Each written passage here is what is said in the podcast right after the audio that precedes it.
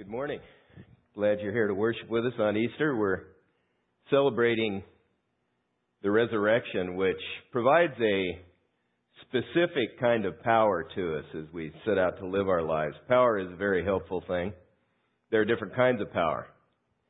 Rocket power will get you to the moon. Um, jet power allows us to fly to a destination much more quickly than it would be to drive or walk. Driving gives us the power to get there faster than we walk. Electrical power makes things much more convenient and comfortable. I, I realized that when I visited a city in Central Asia this winter that only had power and electricity every third or fourth day. Boy, it's it's pretty helpful when it's freezing outside. It helps you stay warm, or in the heat, it helps you stay cool. One time I went to a firepower demonstration. I was visiting my brother-in-law. He was in the Army.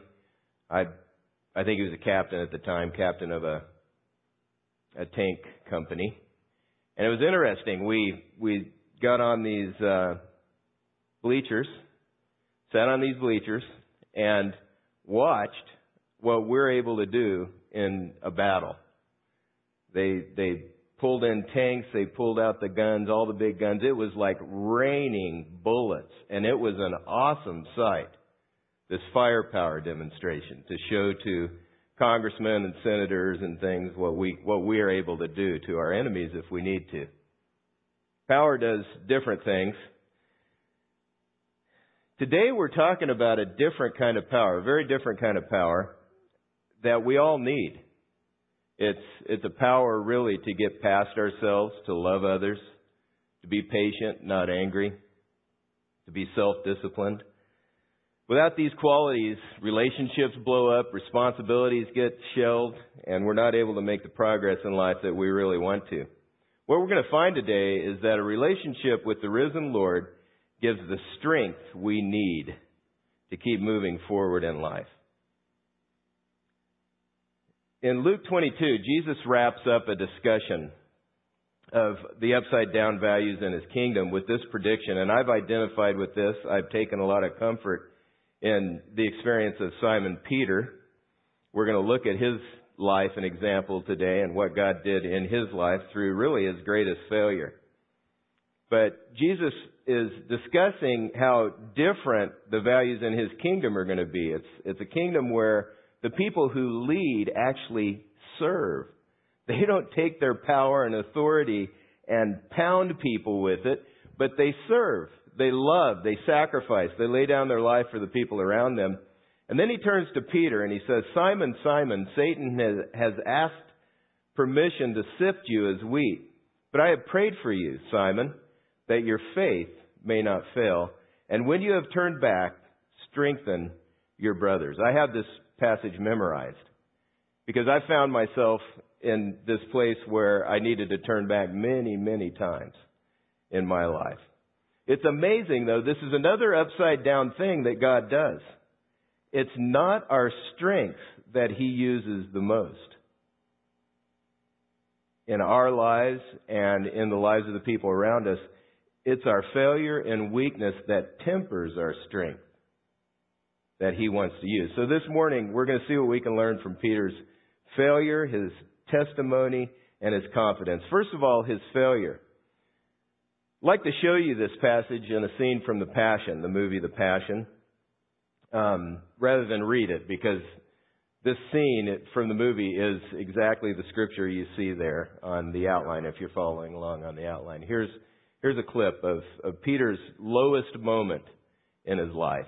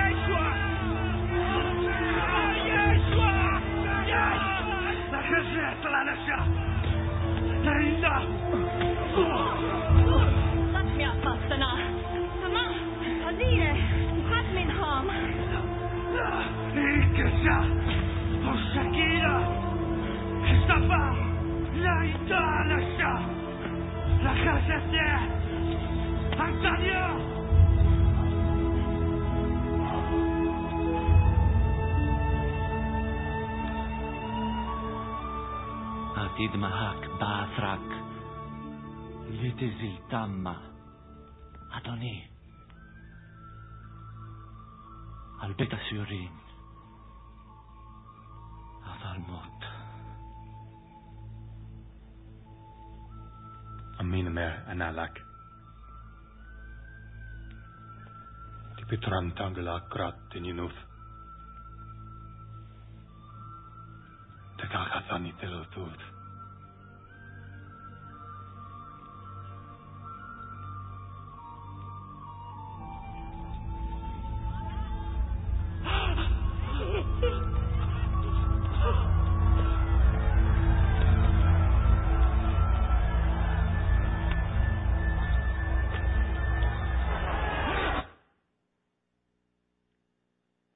I don't know about you, but I've found myself in that place over and over and over again. Lord, I didn't intend to say that and hurt the people around me. I didn't intend to let that ball drop and not take care of the responsibility, not do right before you. I, I've been there over and over and over again. So I can identify with Peter. In my younger days, I used to think, oh, impulsive Peter, you know, shooting his mouth off. He said he'd follow Jesus anywhere, and then he didn't. I used to also sort of look that way at the Israelites as they wandered in the wilderness demanding things from God. And then I realized in my maturity, that is me. I do the same exact thing. I intend to follow him. I intend to do what he wants me to do. And yet I keep failing to do it. I keep blowing it. It's an amazing thing that God has allowed us to see real people, the heroes of the Scriptures. They're real. We can identify with them. He puts real people in the Scriptures. And actually, one of the leaders of the whole Christian movement, Peter, he shows in the Bible, rather than glossing over all of his warts and problems, he shows to us his greatest failure, when he denied his Lord. It's interesting. Look at his testimony after the crucifixion and the resurrection. And in Acts two, twenty-two through twenty-four, it says, "Men of Israel, listen to this. Jesus of Nazareth was a man accredited by God to you by miracles, wonders, and signs, which God did among you through him, as you yourselves know. This man has handed over to you by God's set purpose and foreknowledge, and you, with the help of wicked men, put him to death by nailing him to the cross. But God raised him from the dead, freeing him from the agony of death, because it was impossible for death to keep its hold on him." He is making this statement in a public place in Jerusalem, the same place where Jesus was crucified, where a few days earlier Peter had denied him. What happened? He was cowering in fear. He denied Christ out of concerns for his own life. And now, in the same place, he is making this statement in public. This Jesus Christ is the one you killed, but now he is risen. Well, what happened is he met with Jesus Christ after he had been raised from the dead. First, First Corinthians fifteen five says that the risen Lord appeared to, to, to Peter. And then we see a conversation in John twenty-one. You can write this down. I'm not going to look at it on the screen or anything, but John twenty-one, fifteen through nineteen is a conversation that Jesus had with Peter. He had already met with him once privately, and I would imagine they talked about this event, the denial. But in this conversation, Jesus asked Peter three times, "Do you love me, Peter?" And he says, "Well, yes, Lord, I do." And, and Jesus says, in a sense, "Feed my lambs, then take care of my people, then do what I've made you to do." And he asked him three times, which can, is, is, is the parallel to the three times that Peter denied him. And he's making a point.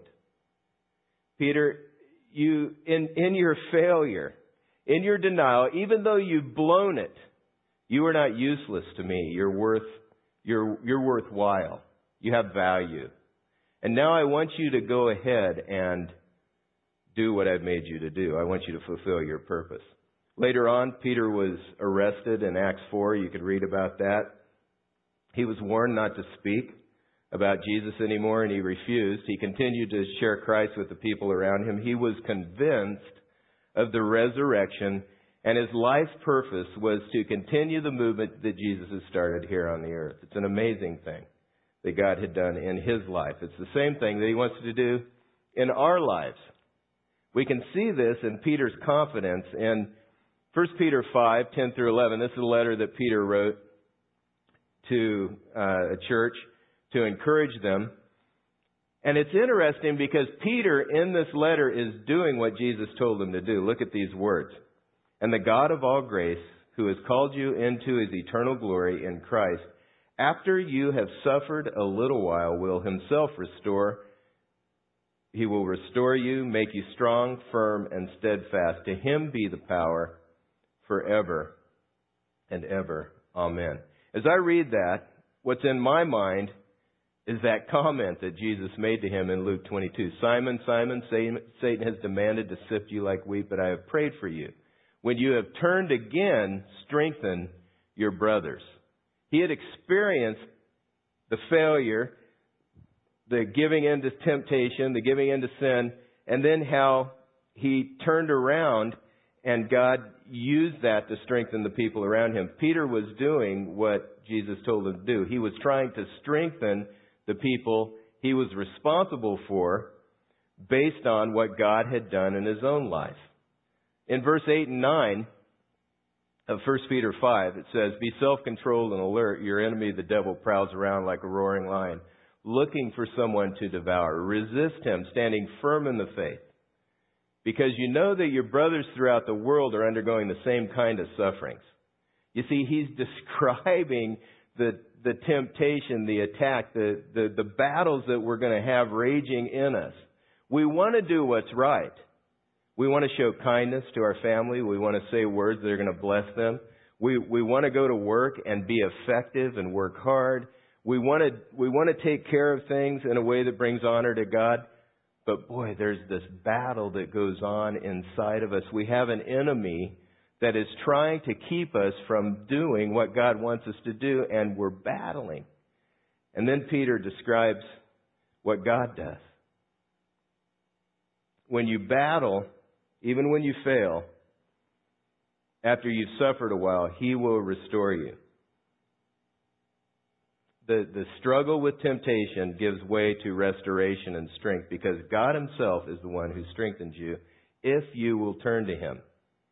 So much of the time we're trying to justify ourselves and we're trying to, to make it okay, excuse ourselves. Well, anybody would have said the same thing. Anybody would have done it. But if we'll just turn to God, he will bring forgiveness and freedom. He will give us the power we need to overcome our failure and our struggles. Peter's testimony gives us a couple things. First of all, a compelling reason to believe. Can I believe it? Yes. One, one of the reasons that we have to believe the resurrection and the power that's available there is the transformation of Peter and the other disciples, except for Judas. And uh, I think John hung with him the whole time. He didn't scatter. But, but most of the disciples scattered at the crucifixion, and then they stood to testify of him after the, the resurrection. The resurrection is the event on which the, the Christian faith stands or falls. And you weigh the evidence for the resurrection more like a trial, like you weigh evidence at a trial than you do uh, putting it to a scientific test. I was on... I was on uh, a jury in a murder trial several years ago, and I was the foreman, and we had one witness, one eyewitness to the murder, and we pored over his testimony, trying to decide one way or the other. We looked at it from every angle. We dug in, we searched it out, and we, we considered this testimony. When you look at history, when you're trying to decide whether or not a historical event is true, eyewitness testimony is the most powerful thing that you could have to speak to the validity of the historical event. So the eyewitnesses of the resurrection of Jesus Christ, the disciples and those others who've seen it, are a tremendous piece of evidence for the truth of the resurrection of Jesus Christ. Look at Second Peter one sixteen. It says, "We did not follow cleverly invented stories when we told you about the power and coming of our Lord Jesus Christ, but we were eyewitnesses of his majesty." We've seen it with our own eyes. If you're investigating what it means to follow Christ, or if you're investigating whether or not you want to commit your life to follow Christ, I'd encourage you, there's some books Josh mentioned, there's some books on the table out there. As you go out, you can look those over. Uh, you can either purchase them. If you don't have the money with you, just go ahead and take one. That's okay. Uh, there's the Case for Easter that you can take and dig in. But the testimony of Peter and the other disciples gives compelling evidence and reasons to believe in the faith. But he, here's what it means for you and I here and now, right? Right in the here and now. His example is an encouragement to relate to God. It gives real encouragement. He says in Second Peter one three, he says, "His divine power has given us everything we need for life and godliness through our knowledge of him who called us by his own glory and goodness." It's his power that's realized in the resurrection that gives us everything we need for life. And here's how. I have been through that experience Peter had over and over and over again. This week, I went through it again. I said some things I didn't intend to say, I didn't want to say. I got frustrated, I didn't feel appreciated, and I let someone close to me have it in a way. I let them know how I felt about the way they were treating me. And I, I, I felt exactly the way Peter felt. I think maybe not to the extent, but when he denied Christ, I was low. I, I disappointed God. I disappointed myself. I disappointed the people around me. And I realized I need help. I mean, I could, I could excuse it. I could excuse what I did. Yeah, sure. You know, most people would have done the same thing, or a lot of people would have. And, you know, maybe they would have said something a lot sooner or whatever. I could have excused it. Once I realized it, I could have justified it. But, you know, really, that doesn't work. There's something in me that knows I can't justify things on my own. I need someone to help me. I need power beyond myself. And so I repented. God, I'm turning back to you. And he restored me by the grace of God. And I found that going through this over and over again, I realize where I've blown it. I recognize my sin. I repent, and he restores me. We need his help. We need his strength. We need his grace, because it's out of his grace that he gives us the power to keep going. He gives me the resolve I need to keep going. So I've experienced over and over again that, that sifting that the enemy does, that God allows. The sifting, the mistakes, the sin, the failure, the, the, the giving in to temptation, and then the restoration that comes after I've suffered for blowing it. It's not our effort, but it's God's grace that gives the power to overcome sin, temptation, failure, guilt. We cannot wipe our own slate clean. We need him to give us the freedom that only he can give. The resurrection proves that that power is available. If you haven't yet committed your life to Christ, that's what it takes. Realizing your sin, repenting of it, which means turning around. That's what Jesus was saying to Peter. Peter, once you've turned again, once you've turned back, you've turned around from going your own way and denying me, then I want you to use this experience to strengthen your brothers. It's the grace of God that spills over into others that God wants to use as we encourage and love and support the people around us. As we deal with our guilt before God, that forgiveness allows us to love the people around us in a different way. But if you haven't yet committed your life to Christ, that's what it takes. turning around from going your own way, trying to justify yourself, deal with your guilt, your own self. Either we try to excuse it or make up for it. And there's something inside where we know I can't really excuse it, and I can't, I, I just don't know how, how much is enough to make up for it. So what God's done is He's decided to pay the price Himself in, in the person of the Lord Jesus, and He's shown us His power in the resurrection that is available to us to stop going our own way, turn around, and allow Him to bring forgiveness into our life that spills over into the lives of others. If you're walking with the Lord already, maybe there's some things that have been going on in, in your life, in your, in your week. You realize you've let people down. You've let God down. You've blown it. You've sinned. You've failed. Take it to God and allow Him to restore you. Don't try to do that yourself. The God of all grace will Himself restore, establish, and strengthen you. We find in Him all the strength we need and the power to overcome as we face the, the, the failings and the guilt and the temptation that are found in life. The strength to move on is found in a relationship with the Lord Jesus Christ. Let's go to Him in prayer. Would the band come up as I pray?